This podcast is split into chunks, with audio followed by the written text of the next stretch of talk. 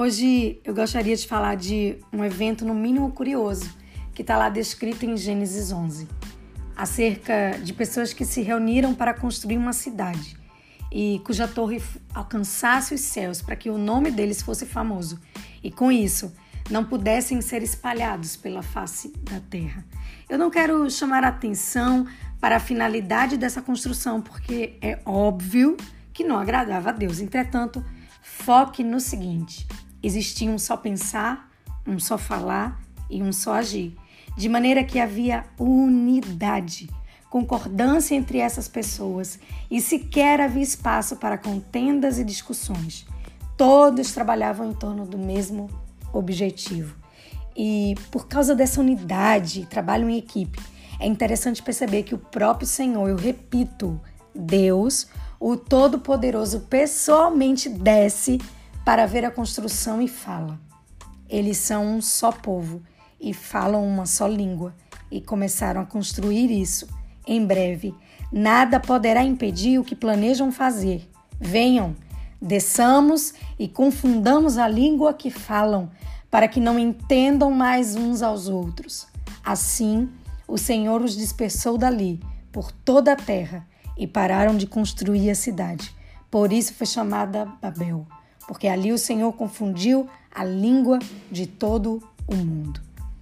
E a gente precisa refletir acerca de uma das maiores expressões do poder da unidade e do trabalho em equipe da noiva de Cristo, que é a oração em concordância, que está escrito lá em Mateus 18, 19, que diz: Em verdade também vos digo que se dois dentre vós sobre a terra concordarem a respeito de qualquer coisa que porventura pedirem, ser-lhe-ás concedida por meu Pai que está nos céus. Então, essa é a equação matemática celestial.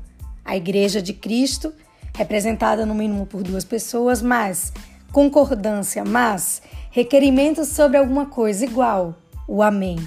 Assim seja o sim de Deus, concedendo vida e existência ao pedido formulado. Percebeu o poder da igreja que ora em concordância?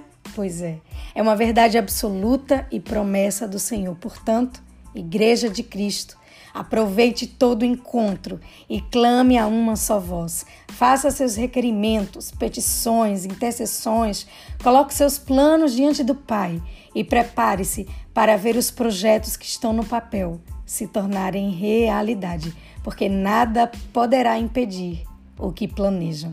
Há poder na unidade e concordância, Igreja de Cristo. Aplique também essa equação matemática celestial na sua casa com seus pais, cônjuge, filhos, parentes e amigos. Eles, a Igreja de Cristo, são um só povo e falam uma só língua e começaram a orar pela expansão do reino de Deus em todas as nações, ampliando sua influência nas creches, escolas, hospitais, em todas as esferas da sociedade no mundo.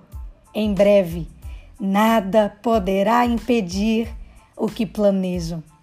Estou parafraseando o que foi dito pelo Senhor lá em Gênesis 11 em resposta ao clamor uníssono da noiva de Cristo.